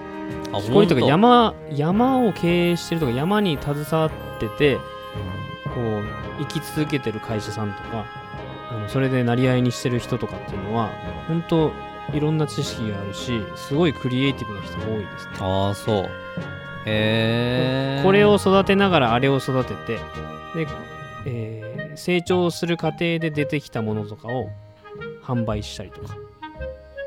木だけに目がいってるわけじゃなくてなるほどそれね以外の副産物もお金に変えたりとかうん。生育スピードって木によって違うのでうん。それをうまく利用して育てたりとか。うん。それ聞くとすごい面白いなあって思ったりするだって枝とかも太さ的には十分橋とかそういうのになりよるもんね。うん。そば打つ棒とかね。そうですね。あえて枝を残すとかね。あなるほどね。その枝を枝打ちをす枝って大体落と落としてこう伸ばしていくんですけど、枝をあえて残しておくことではい。害獣鹿とかには皮を食われなくするとかね。いなるほどね。そういう風にそれが防御やってる人。防そうですそうです。御になって。なるほどなるほど。みたいなことを言ってる人がいたんです。げえ面白いなと思って。しかもそれが1年問題とかじゃないもんね、うん。何年も何年も先のそうだよね。見越してやから、うん。相当先見のこう、面白い、まあ、思考というかうん。がないと。木はもう60年70年とかそのぐらいのせ世界な人とので同じやもんね、うん。本当。だから自分が生きてるうちに成長が見れないものが林業って言われてますそうだね。これはでも次の世代にやっぱつないでいかない。やーすごいなそう考えるとね。ねえスパンが長すぎてちょっとねびっくりしますよ。いやすごいよね。だってナスケンがナス育てとってはい。そのナスの実ができるのは、はい。もう自分は見れないと。そうそう。それでもみたいなもん、でしょ。うん。そうですね、自分の次の世代のためにうん。今この木を育てとるみたいなもんでしょまあだからこそ想像力というかそういうのが半端なく鍛えられるんかもしれんね。もうこういうもう半端なく先を見てうん。でもその先だけではダメでってことだよね、こう目の前も見ながら先も見てっていう、いやすごいねそう考えると。今やってる人がその今やってることが合ってるのか間違ってるのか僕らには分からないけど、ん。それを、えーっと間違ってて笑ってくれるような人何やったんだあの人たちはみたいな人を僕らは作りたいって言ってました。それは後世をつ作り作るっていうその若若手の人がどんどん林業に入ってこないと自分たちがやったことが間違ってたのか正しかったのかっていうのをなるほどな。見てくれる人がいないんこれはで、ねなんか熱いいな。これはねドキュメンタリー撮いった方がやーこれ熱いねなそんな方ことを語ってる方がいいいやそんない。るので、聞きたい。熱いわ聞きたい。なんかすごいなすごいね。うん。うん、面白いですね。いや面白いわ。深い。い。や日本なんか、いやすごいよ本当に、ねうんうん。なんかね日本終わったとか、まあ、将来はか海外に移住して暮らすとかなんかやっぱ SNS やってたらいろんな意見出てくるんですよ。うん。やけど日本まだまだ僕らが知らないというか、えー僕らのことも知られてないけど僕らも知らないような人というか職業というか、うん。いっぱいあるんでなんかもっともっとこうそういうの知りたいな感じたいなっていうのはすごく感じましたね。うん。いいコーナーだね。いいコーナーにしていきたいですね本当に。これはここだけにとどまらん方がいいよ。うん。でちょっとその関心がある人とかさうん。さっきナスケンが言ってもらったようにちょっと何かしら携わってる人とかうん。まあそういう人とのつながりができてきたらねうん。まあよりいいし SNS 結構やっとるつもりやけど、うん。山の情報確かにそんな入ってきてないなと思うしうん。でも僕らの暮らしに木っていうのはすごく寄り添っているし、うん。それはこれからも変わらないと思うからであればやっぱりそこに何何かしらの問題があるんであればまずそれを知るっていうことからうん。始めることがいいと思うので、まあ、それをきっかけをねうん。このコーナーで、まあ、リスナーの方には伝わっていくんであれば、うん。まあ、すごくいいのあることかなと思います。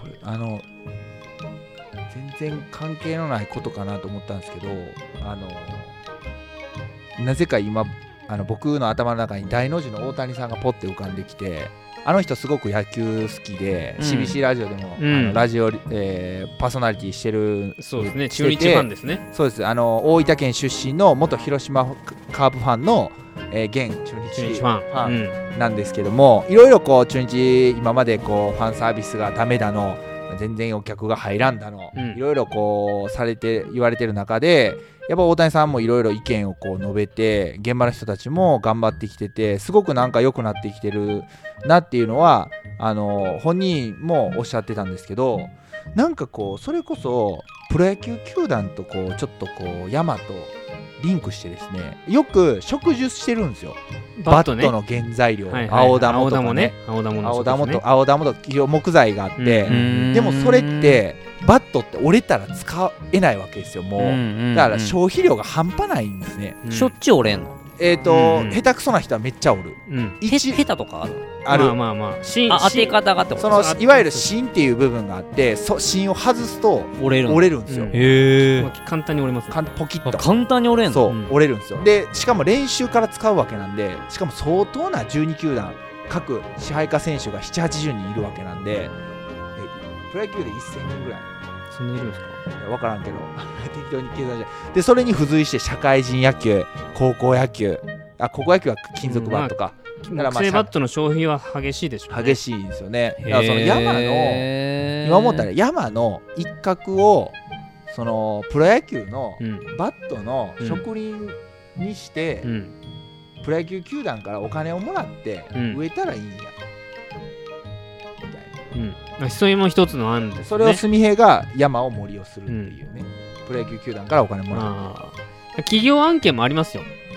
ああるんや三三重にもあのうん。米田コーヒーさんとかはとかあの AGF さん。ああ味の素。味の素。AGF さんとかははい。結構その企業の森って形ではい。僕が今通ってる講座の人にはい。委託して管理してもらってるんですよ。まあ、それはあの CSR の一環ですね。その社なんと会社の社会的意義なるほどなるほど、うん。としてやってたり、AGF さんの場合はあの自分たちが管理している山の水を使った商品ですよっていう売りでやってたりするので、ね。そういう意識のある企業さんはやっぱ増えてきてますね。そイオンイオンもねイオンはイオン木を植えていますって、イオンの森もあります。うん。針葉樹ばっかり植えるなよって言って針葉樹ばっかり植えてるわけじゃないのはい、だから広葉樹も植えてるし、ねそれはどんな森にしたいかによって決まりますね。そうやね。その木を使って自分たちのいい建物を作るっていう意味でやってるのか、人だ人が歩いて楽しめる森につく森を作るには針葉樹もあれば広葉樹もあったりする雑木林を作りたいみたいな、はい。やっぱそのどんな森にしたいかで変わってくる。全然違ってくる。なるほど。うんうん。そう。はちょっとまあこれはあれですね。またまた喋り込んでしまうんで。うん、ねもうねあなたの知らない世界だよねこれね。ほんまやで。い、うん、これはちょっとなんかまあね。これちょっとなんか発展してほしいしていきたいですなうん。ペレット自体も僕きっかけで知ってくれてる方も増えたみあの、多いみたいなのでねすごいあの発信してよかったなと思いますけどね。うんうんペレットストーブを知らない人多いんですから。よりまたね次のステージにこう上がっていきたいですよね、うん。また知ってもらう人も増やしつつも、えー知ってもらった人にはさらにこううん。よりこう山を森を感じてもらう、うんうんそうですね。ね、うん今回の話今回話してくれた内容のみたいなのをねうんまた、まあ、ラジオのお音声でもそうなんですけど、まあ、それ以外の例えば純平講演会的な感じのうね、ん。もう聞ければなんかいいのいいのかなとうんうん思ったりもしたんで、はい。はい、じゃあ今後のあれですねこのコーナーにはうん。あーアウトプットに期待っていうことですね純はい平の、そうだね。はい。うん、こんな感じですか？こんな感じではい。長くなっちゃいましたけど。はい。うんまた次回をお楽しみということで。そうですね。はい。はい、ありがとうございまありがとうしたございました。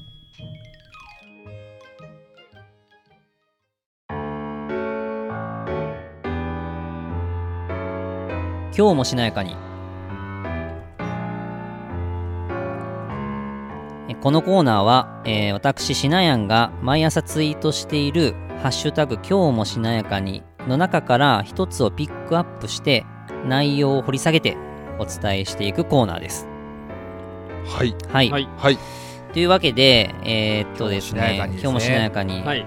まあ、これはですね、まあ、僕はその、まあ、ツイッターを、まあ、メインで SNS 使ってるんですけれども、ちょっといつからかがちょっと覚えてないんですけどね、多分2年ぐらい前からやり始めたんですけど、はい。まあこう自分のルーティンとして、まあ一日の初めにですね、まあ自分がこう思ってる、まあこう思想とかですね、まあそういったものを、まあ140文字を使って、まあ発信をしているというのをやってるんですけど、まあ日常的に、こう僕いろんな人からこう相談を受けたりだとか、うん。まあ僕自身もこうアドバイスしたりだとか、まあそういう機会っていうのがまあ昔からあって、まあその中から、こう自分の中で、えーまあこれはこういうもんだなとか、あの自分はこういうふうにやったらこうなったなみたいな、まあこういうこう自分のこう体験に基づいたうん。内容っていうのをまあ発信したりとか、うん。あの共有してるんですけど、まあそれがこう、僕のこの特定のこう人に対して、まあ、アドバイスはするんだけど、まあ、結果それが全然違う人のアドバイスにもなったりだとか、うん。まあ、そういうのが結構経験としてあるんで、うん。まあ、今回このコーナーはあの今度はこうリスナーの方に、うん。まあ、僕のテキストだけではなくて、うん。まあ、自分の口からあのよりそれを掘り下げてね、ん。まあ、伝えていけたらうん。いいなということで、えーコーナーを作らせてもらいました。なるほど。はい。というわけで、まあ、早速なんですけれども、えっ、と、ちょうどですね、これは今日のツイートですね。まあ、これをちょっと掘り下げて、まあ、伝えていければと思うんですけど、まず僕読みますね。はいはい、えー自分を大切にする。自分を信じる。自分がやりたいことをやる。自分がやりたくないことをやめる。自分の好き嫌いを出す。自分の夢を語る。覚悟を決めたらいつもの仲間は離れたけどそれ以上の縁に恵まれた行動が思いもよらぬ変化を連れてきたものとしても迷わず進め正解は自分が作るもの。ハッシュタグ今日もしなやかにっていうのを今日ツイートさせてもらったんですけど、はい。まあ、これはですね、えーまあ、何かというと、あのーこ僕は、いまあ、人生の中でいろんなこう節目があるんですけど、まあ、直近で一番大きいのは、まあ、農業をするって決めた時なんですね。でその農業をするって決めてから SNS を本格的に活用して、えー発信をし続けたんですけれども、まあ、そこで大きく起こった変化が何かというとですねこれまで僕がずーっと仲良くしてきた仕事仲間だったりだとかそれこそ友達だったりだとかはい。っていう人がさーっと引いてたんですよ。うん。で逆にあの新しい関係性がどんどん生まれていったっていうのがあって、まあ、これ何かというとあのー新しくその縁ができてつながった人っていうのは僕の過去をそんな知らないんですよね。要はもう昔から別に付き合ってたわけじゃないんで。でも例えばその地元の学生の時の同級生だったりとか、まあ、自分の家族のつながりとかっていうのは、まあ、言言うても僕のこう歴史を知った中で、うん。まあ、そこでこう仲良くしてた友達だったりとかするんですけどうん。僕の性格上すごく気にしいで気遣いやし、うん。人の声もすごく気になるタイプなんですね、うん。根が。なのでこうんなんかこう結局その自分が仲いい友達だったりとか関係性のある人との中でなんかすごく自分が本当はこう思ってるのに、まあ、こういうふうに言っとこうかなとか、要は嫌われたくないからこう無難を常に選ぶみたいな感じがあったんだけどあの結果やっぱそれだったらいつまでたっても変わらないしでその時はこう自分はこれだみたいなやりたいことっていうのはあったかもしれないけどそれも結局のところ無難を取りに行ってたなっていうのはすごくあって。うん。なまあどちらかというとこう自分から0を1にしたというよりかは与えられたものの中でちょっと自分が肉付けしたりとか選ばれたいろんなせあの与えられた選択肢の中でこれを選んでたみたいなあったんやけどあのまあいろんなきっかけがあって僕はもうその住む場所も自分で決めるしえー、とそこでまあ農業するっていう、まあ、今までと全然違うことをやるしでその農業をやるっていうきっかけとかも結局別に農業がやりたくてそれをやるっていうよりかは自分はあこれを大事にしてこれで生きていくんだという要は自分の中で覚悟が決まったから、まあ、農業を選んだんだけどあのそういうあの決めた時にもう自分はやっぱ嘘もつきたくないし人にこう気を使うんじゃなくてもう自分を信じてやっていこうっていう風にやっていったよね。なるほうん、要はそこから新しく縁が生まれていったんだけど要は過去の人がなんで離れ離れてったかっていうともう僕は別人になったんよね。どまあし知ってるしなやんじゃない。そうそう。急に「おい安倍どうしたんだ」みたいな感まあしなやんじゃないうん。時やね。ああそうそうしなやんじゃない。安倍さんそうそう安倍さん安倍君。安安倍ちゃん。の時やね。なうん、いやいやどうしどうしたどうしたみたいな。うん。いきなり語り出してみたいな、はい。うん。うんなんなら SNS に自撮りで顔出してとか、あのーえどうしたどうしたみたいな。何かあったんかみたいなんかあったんかみたいな。なんかあのーどっかの宗教入ったんかみたいな。なんか要はもうそういう感じなんよね。うん。ねうん。なんかこう明らかにもうそう関わったんよね。うん。うん、で、まあ、別になんかすごくそれを気にしてたわけじゃないんだけどなんか綺麗に入れ替わったよね。うん、でもあのーなんかそれを、まあ、やり続けて結果今に至るから、まあ、言えることっていうのが、まあ、今日のそのツイートに、まあ、込めたんやけどあのやっぱ行動するっていうことは必ず変化が伴うよね。でその変化っていうのは必ずしも自分が考えうるものだけではないこともあって全然こう思いも知らない変化っていうのがやっぱ訪れることもすごくあるんよ。そうやねうん、で、あのー特にもう今今からの時代は特にそうやと思うんやけど本当に正解のない時代というか、もう環境がものすごく変わっているしじゃあ1年後2年後3年後にどうなっとるんかっていう世界が、あのー予測ができるかもしれないけど、できない部分もすごくあると思うし、でどちらかというともうみんながこうだよねって言ってることを同じようにやっててもきっと自分がやりたいことできないんじゃないかって、そうん、やからあの今そのやりたいことだったりだとかがある人もあのない人もいるとは思うんやけど、うん。なんか自分はこれだって自分はこれを大切にしてるんだとかあのあのこれを必ずやり遂げるんだとかなんかそういうふうなことが決まった人っていうのはあのまず本当にこう自分としっかり向き合って自分のそのありのままっていうのを、まあ、発信していってでそれによってもしかしたら今近くにいてくれる人が離れるかもしれないけど、うん、その先にあることっていうのをやっぱ信じて、まあ、突き進んでいくってことが大事やしそれが良かったそれをその行動というかその判断が要は正しかったのか間違ったのかっていうのはもう結果やってみんと分からんしそね。その判断を下すのはじゃあ誰ですかってなったらもう自分しかないよね。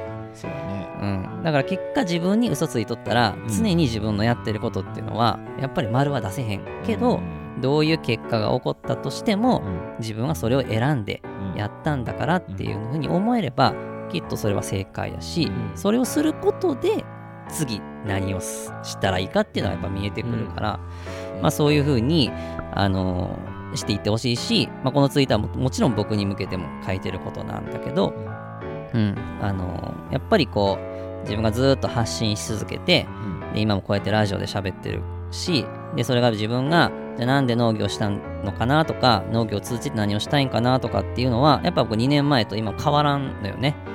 うん、やっぱそこからもうずーっとやっぱそこを見続けて、まあ、やっていきたいなと、うん。うん、あの思ってツイートをさせてもらいました。なるほど。はい。うんなんか同じような経験という、まあ、僕じゃないですけど、まあ、急に、まあ、社会人になってとかある何かをきっかけに変わった人がいたんですけど、うん。その人がいないところでその人のなんか悪口みたいなのを言ってるところに僕遭遇したことはいはいはいはい。ありますね、うんあいつどうしたんうん。どうしたみたいなね。で一緒にディスディスいや僕はディスってないです僕もあもうその人の、まあ、その子がたまたま後輩だったっていうのはありますけどまあー。あまあ、確かになんかちょっと変わったよねとは言いましたけど、うんうんうん僕はいいと思うよみたいな感じでなんか言った気がしますね、うん。うんうんうんやっぱねあるんですよ、まあ、じやっぱ自撮りっていうのは結構うん。わかりやすいところで言うとね。分かりやすいですね自撮りはいやねほんまあるよね。だから俺も実際、ほんとそんな言っとったもん。あそうなんですか？全然自撮言っとった。りなんてみたいなうんあなんなんて、リア充アピールかよみたいな。あ 思っとったし、なんかこう誰かが、例えば大きなこう、挑戦をするとか、したときに、だから結果やっぱ羨ましかったんやと思うけどー、うんやっぱ素直に応援するというよりかは、何かこう、どこどこかこう否定をするというかうんうん。なんかそういう風にして自分をこうなんか結果保ってたというか、ううんん、してたんだろうなとは思うけど、やっぱその状況って結果ずーっとこう足踏みして、そうやねそうそうそうそう、何もしてない。もうまさに悶々だよね。おー今日も出ましたね、うん、状況うん。だから、そうやね。そうそうそう。もうみ結結果もうもう自分と向き合って、それを信じてやるっていう。う。ん。うん。まあ、けまあ、結果やるかやらへんかっていう話なんやけど、うん。うん、なんかまあそこがほんま大事やし、まあ、それをもってもう日々にいろんな挑戦を、まあ、僕はしていきたいなっていう、うん。そうやね。うん。相当ねいろんな人の励みになってるんじゃないのかなと僕はいつも今日もあのしなやの「今日もしなやかに」を、まあ、読ませてもらいながら感じてるところなんですけど。うん。ね。そうそう。だから、まあ、まあ割と本当ははっきりした方がいいというか、まあ、ナスケンも一回ね何回目かの確かはい。放送でも言ってたと思うんやけど、はい。この人ほんまはそんな人じゃないでしょっていうはい。いう発信をしてる人がいるみたいな話ってししてんかったっけ？あこれこれせんかったっけ？お味噌汁ラジオではしてない？なんかした記憶があるような。注意をしてくる方でしたっ注意？けいやなんかなんかこう発信のあれ？なんか違ったかな？あしてないっけ？まあなんかそのナスケンが言っとったのが覚えてるんは、なんかこう無理をしてるというか、うん。はい。でもうん。本当はそんなそんな人じゃないのにう、ん。なんかこうちょっと偽ってというかうんこうむ無理してなんか発信してるとか。はい。そうやね。そうそうそうそう。うんあのうん。いや心当たりある？うんそうそう。なんかそれってまあありのままじゃないじゃん。だからどっかで絶対疲れると思うし。まあ無理。なんかやっぱりそういう側に僕もいたいたので、無理をしてるうんよく見せようとかね、こうあるべきみたいなそうねそうそうそう、やけど結局それって持たないし一番自分がしんどいんですよ、でもそれって今なかなか簡単に認めないんですよねああそうだね。そういう風になってるとこう思わない思いたくないみたいなのがあるんで、うんうん。で結局それがもうツイートになんかもろに出てきちゃってるみたいうんなうん感じ、だからもう独りよがりとか、うんうん。勝手になんか勝手に落ち込んでなんかまあ僕もね、まあ、勝手に怒って勝手にわーわー言ってっていうのはありますけど勝手に自分でこう落ち込んで、うんうんうん。えーだからそのえっ、とやっぱりこう9割方例えば肯定的な意見でも9割9分肯定的な意見でもや一見二見の否定が入ってくるとどうしてもそれが増大するというか、うんうんうん。大きく見えてしまう部分あると思うんですよね。うんうん。だからまあその見えない敵をより大きくして誇張させて、うんうん。あたかもそれにこう向かって俺は頑張ってるんだみたいな感じのツイートを見ると、あーなんか結構無理してんのちゃうんかな思ったりはすることはありました。はい。で一人心当たりがあります。まあ、ちょっとこれ話すとピまたピーになるんで、まあね、あの それ以外のところでちょっとまた言いたいなと思うんですけど、うんうんうんだからまあ結局価値観ってさ、はい例えばもう夫婦なんかもそうやけどはい。もうほんまお互い好きになって結婚しても価値観は全然違うし最初はうわもうこの人運命の人やって言って、はい。価値観めちゃくちゃ合うやんみたいな思うけど結局変わるんよ。一瞬や。ねそうそう。まずこあの子供生まれたらもう絶対変わるね、絶対変わるから絶対変わる。そうそう。だから何が好きで何が嫌かとかっていうのもやっぱどんどんこう変わっていくし、はい、うん、だからそれをこう変にカッコつけて隠したりだとかそうですね。いうよりかはうん。やっぱりどんどんやっぱ出していった方がいいと思うし、そうですね。もう僕も絶対これだけは外せんっていう部分はあるから、うん。やっぱそういうのやっぱ出していくことによって、まあ、より人柄もね伝わると思うからね、うん。うん、っていう感じで、はい、思っております。はい。はい、なので、まあ、ちょっとそんな感じでね、あのこのツイートはさせてもらいました。はい。はい、という感じで、ちょっとあの僕はこの今日のしなやかにっていうコーナーは、こんな感じでちょっと一つをピックアップして、はい。まあ、お話をさせていただきますので、はい、何かこのツイート気になるとか、うん。これについて話してほしいみたいなのがもしあったら、あの教えてもらったら、はい。はい、あのそれを、ね。はい、掘り下げてお伝えをさせていただきたいと思いますので、まあ、そんなリクエストもいただければ、そうやね、はい。きっと多分ねこのツイートでもっと深く知りたい。140文字ではうん。やっぱりこう、なかなかこうえっ、とまあしなやもねよりすぐって多分発信文字はあのしてると思うんですけどもっと深く知りたいとかねそういう方いたら、うん、はい、どしどし言ってもらえばなと思います。うん。はい。まあ、僕もこうやってね、改めて喋ることによって僕もすごく、うん、あのーあいいなって今今日もね、思いましたんで、やはい、ぜひまたはいそんな声もいただければなと思います。はい。はい。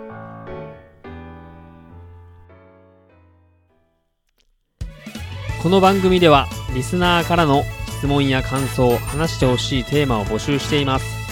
ハッシュタグお味噌汁ラジオをつけてツイートまたは番組公式ツイッターアットマークお味噌汁ラジオにある質問箱にラジオネームを添えて投稿してください。6月1日のあいみょんのライブが楽しみなすみへいでした。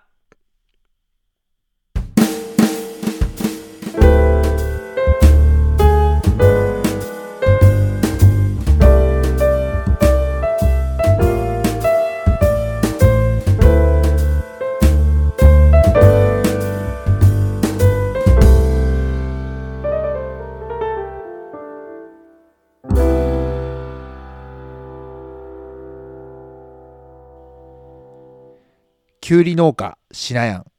ナス農家ナスケン会社員すみへいの3人が具材となってリスナーを時にほっと優しく時に熱くほっとさせるお味噌汁ラジオ。この番組はしなやかファームマルホ農園喫茶すみへいの提供で三重県四日市市からお送りしました。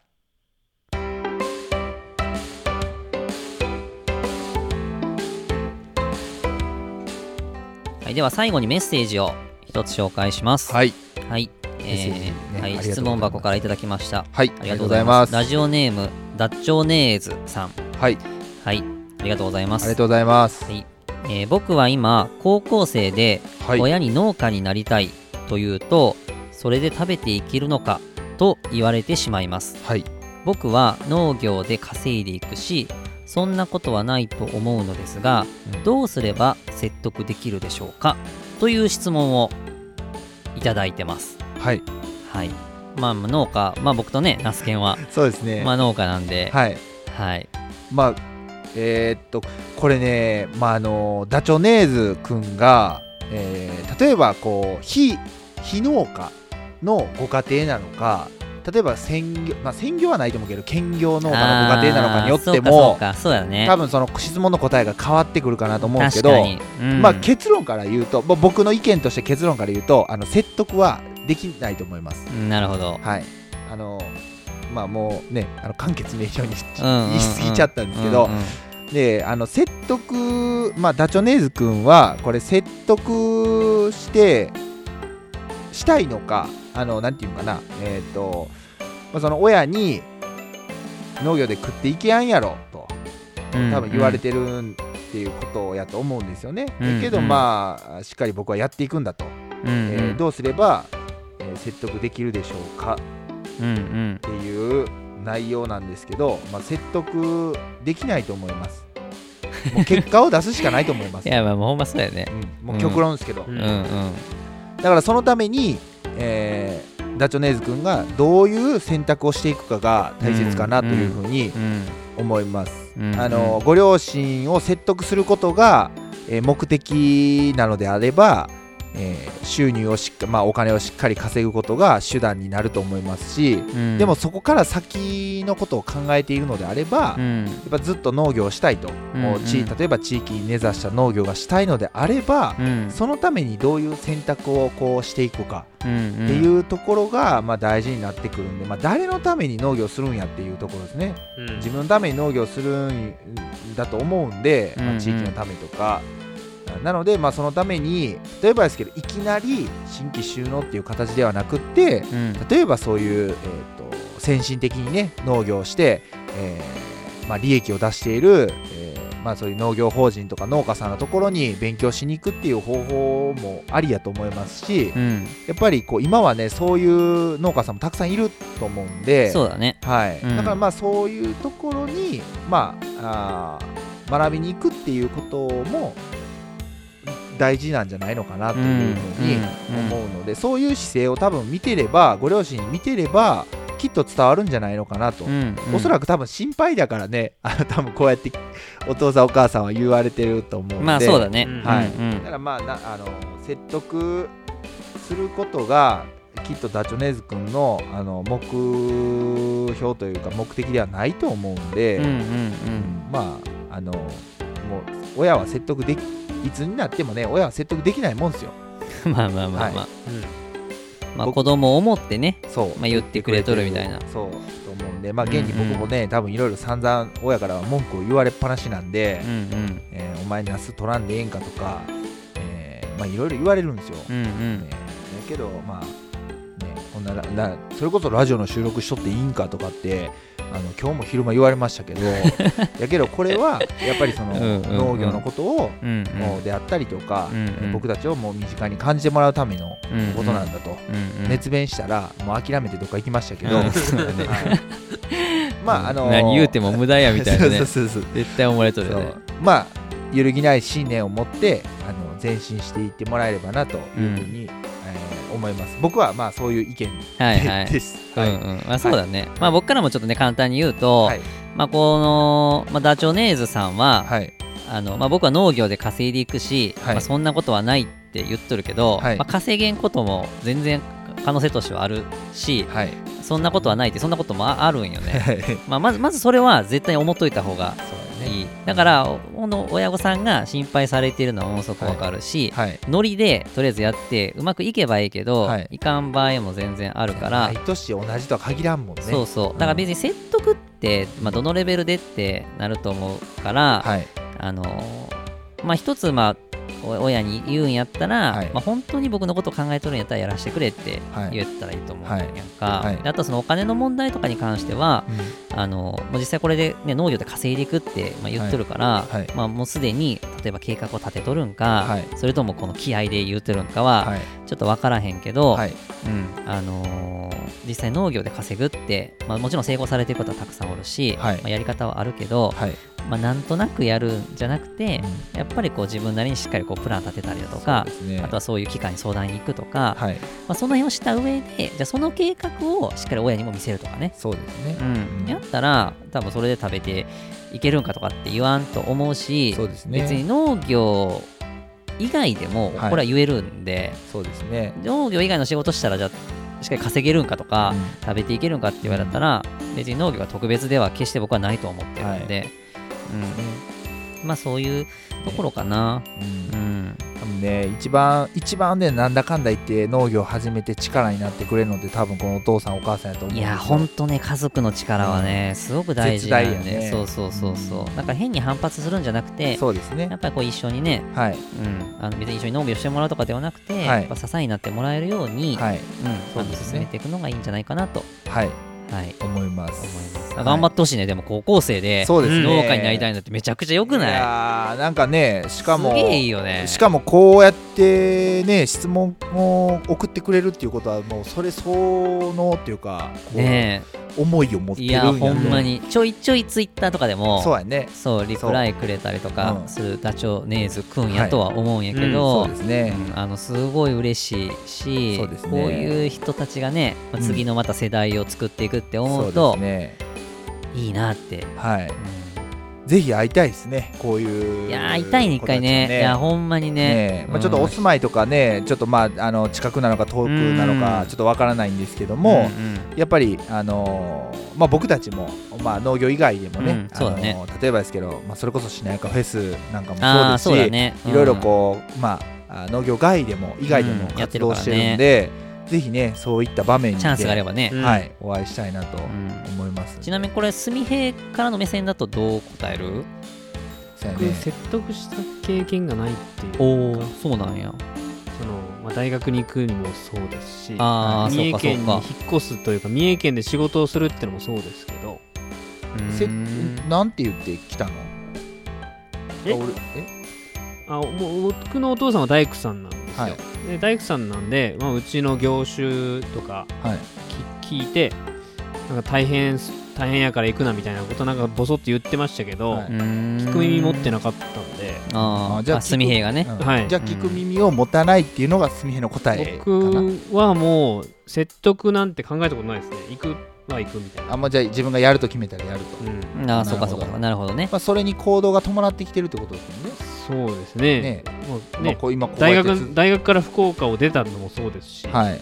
地元に残らずああそうかそうかそうか。そうだね。基本的に親との接点はほとんど今ずっと大学からずっとない。ああたまに帰るたまに帰るぐらいの。1年間にまあ1回うん。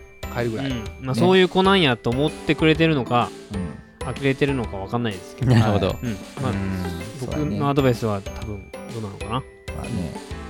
ね。まあダチョネーズくんのはダチョネーズくんの人生を歩んでほしいっていう、そうやね。なうん。うんうん。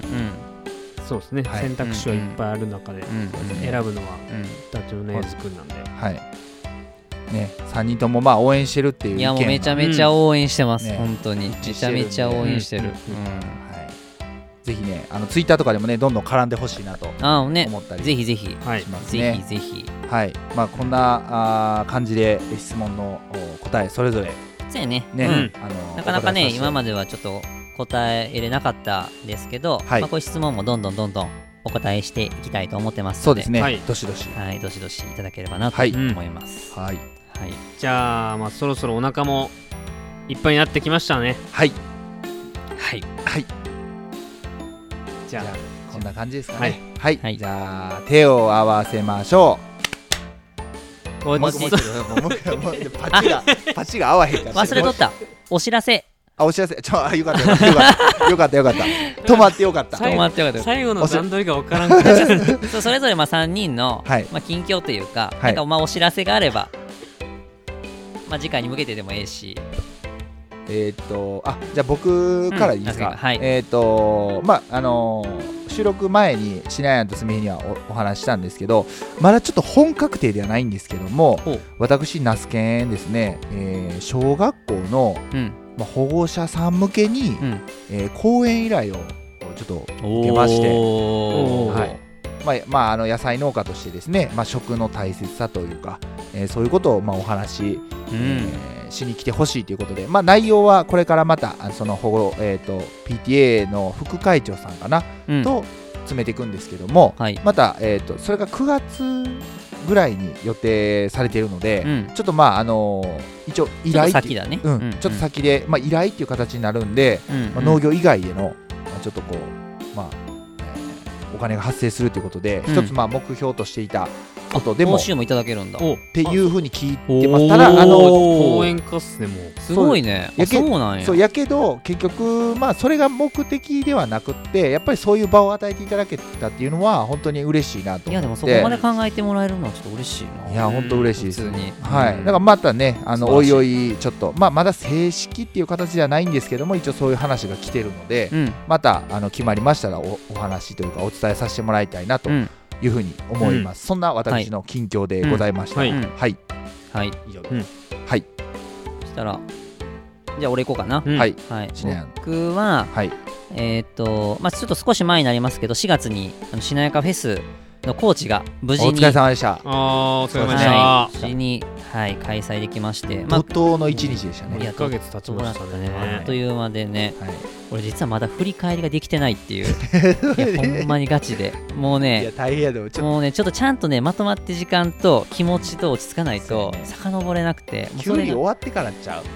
夏までまあねでもいつもね、大体2週間ぐらいかかっとんねんけど、もう今回も1ヶ月経っても全然できてへんっていう。まあ。もうなんかね、もういろいろいろあって、なかなかできへん。けど、やっぱりその一日はすごく、本当に良かったし、皆さんに楽しんでいただけたし、何よりね、まあ、クラウドファンディングでたくさんの人に応援していただいて、はい。うん、無事に無料開催もできて、地元の方にも喜んでいただいたし、あのまあ何よりね、あの手を挙げていただいた、あかね。さんご夫妻も、はい。あのすごくね、もうプレッシャーとか与えてしまって大変やったと思うねんけど、はい。あの皆さんにね、美味しいトトマトを食べていただいたんで、はい。まあ、すごい良かったなと。また次はあの秋に四日市に戻ってきて、はい。はい、またあの開催予定ですのでまたこの辺もねしなやかフェス2019秋ですね。今度どこでやるのか楽しみまだ何も聞いてないけど。いつやるのか。いつやるのかどこでやるのかやね。はい。うん。うん皆さんかなりあのしなやんのしなやかフェスの情報は過敏になってますね。過敏になってる。えいつになるのかみたいな。行きたいけどね。日にちがみたいな、ね。今回もちょっと水面下でちょっといろいろ動いてる動きもあるんでなんかこうまたちょっと違う特別なしなやかフェスになるんじゃないかなと思ってるんであちょっのとね時間あったらねなんかお味噌汁ラジオの公開収録とかしたいよね。うん。地元だけで地ね元だけに。いやー、うん。ちょっとブース設置したいね。はいやりたいやりたい。なんかちょっと、うん。なんかラジオっぽいよね。ラジオっぽいっすよよりラジオっぽくというか、いやーそんなことを考えたりね。まあ、今回のね開催の模様はツイッターで「ハッシュタグしなやかフェス2019春」をつけていただくと、そうですね。まあたくさん上がってますんで、うんまあ、見ていただけるし、はい。まあ、純平からねきっかけいただいてあの当日はテレビも入っていただいてねはい。あのあれ結構すごかったね。